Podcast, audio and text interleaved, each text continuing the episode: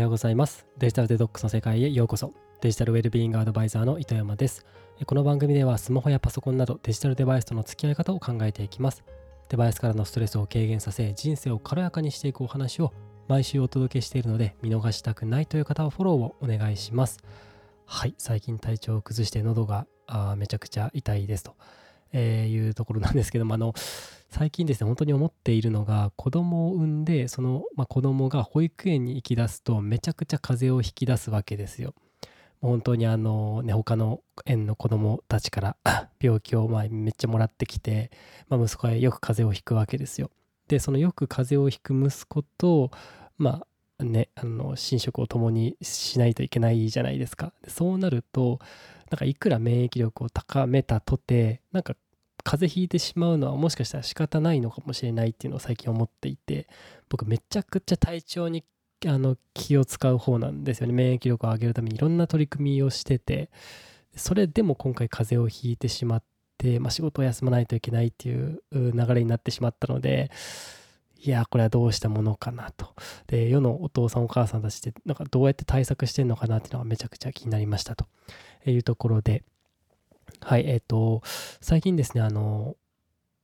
スマホ認知症に関してのあの取材を、えー、受けてですね、まあ、近々その記事があのネット上に公開されると思うんですけれども、今回はですね、その取材を受けたその内容、スマホ認知症についてお話ししてみようかなと思っております。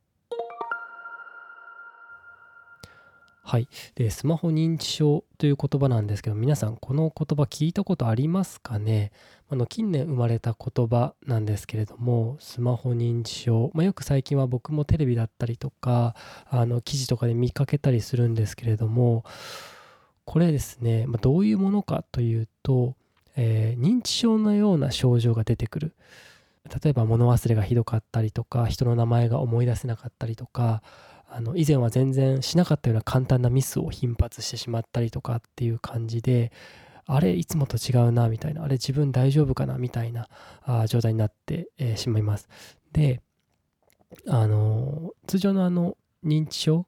ていうのはあ現代の医療では完治できないというふうにされていてですが一方でスマホ認知症に関しては、えっと、治すことが、えー、できます。これは一時的に脳が疲れてしまってそのような認知症に似た症状が出ているだけなのでスマホ認知症に関しては、えー、全然あの治るのであのご安心いただければなと思います。はい、でここまでお話ししてきたあ、まあ、簡単に物忘れをしてしまうとかあミスが頻発するとかあの人の名前を思い出せないみたいなそういうことって皆さん最近あったりしますか？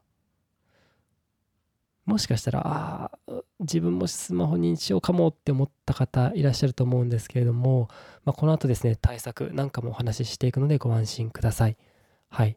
で、えー、このスマホ認知症の原因なんですけれども、それは情報の過剰摂取というふうに言われています。まあ、スマホがあの普及してきて、僕たちっていうのはこの数十年前とは比べ物にならないほどの情報っていうのを毎日今浴びていますよね。この情報を浴びすぎると、まあ、脳の前頭前野っていうところがですね、その情報を処理しきれずに、まあ、パンクしてしまうみたいな、えー、状態です。例えるなら、脳が本当ゴミ屋敷状態になって、もう情報がパンパンに詰め込まれていて、ゴミ屋敷状態になっているというようなイメージですね。で、イメージしてもらいたいんですけど、ゴミ屋敷の中から、例えば1本の鉛筆を見つけるのってめちゃくちゃ大変ですよね。それと同じで脳の中もたくさんの情報でもごった返してしまっていたら、まあ、整理できておらず認知症のような症状が出てしまうわけなんですよ。でそれをま整理するための余裕を、え作ってあげないといけないわけなんですけれども、ままずはですねその過剰摂取している情報をちょっと制限をしてもらいたいというふうに思ってます。ということでここから、え対策の話をしていきます。ままずはですねちょっと、まスマホだったりパソコンそれから極力ちょっと距離を置いて使わない時間を増やしてみるっていうのを、えやっていただきたいなと思っております。まあ、どのようにそのスマホと距離を置くかだったりとかっていうのは、まあ、別のポッドキャストのエピソードで話したりしているのでちょっと割愛するんですけれども、まあ、あのスマホを、まあ、例えばあまあ21時以降はスマホ使わないだったりとかあスマホ スマホで SNS は見ないとか決めてみたりとかですね。はい、そういった形でスマホと距離を置きつつ、まあ、リラックスする時間ぼーっとする時間あ運動する時間こういった時間をちょっと設けていただきたいなと思います。はいでこのスマホ認知症をもっと詳しく知りたいよっていう方はですね、えー、奥村さんというですね、まあ、お医者さんが書かれた本、えー、10万人の脳を診断した脳神経外科医が教えるその物忘れはスマホ認知症だったという、えー、本をですね、ぜひ読んでもらいたいなと思っております。はい。で、ちょっと話はそれるんですけれども、マイハツルアっていう、まあ、キツネビさんが出した曲があるんですけれども、まあ、ちょっと皆さん、あの、気になった方は聞いてみてほしいなと思います。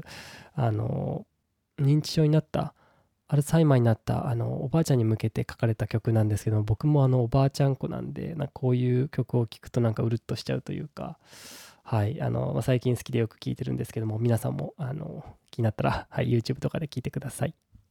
この番組ではあなたからの質問や感想などお便りをお待ちしております番組詳細欄にあるお便りフォームからお寄せください。え Twitter もやっていますので、感想はハッシュタグデジタルデトックスの世界をつけてツイートしてもらえると目を通せるので嬉しいです。ユーデミーに期間限定で無料のデジタルデトックス講座も出しているので、気になる方は覗いてみてください。え各種リンクはこの下の説明欄に掲載しています。それでは今日はこの辺でまた来週会いましょう。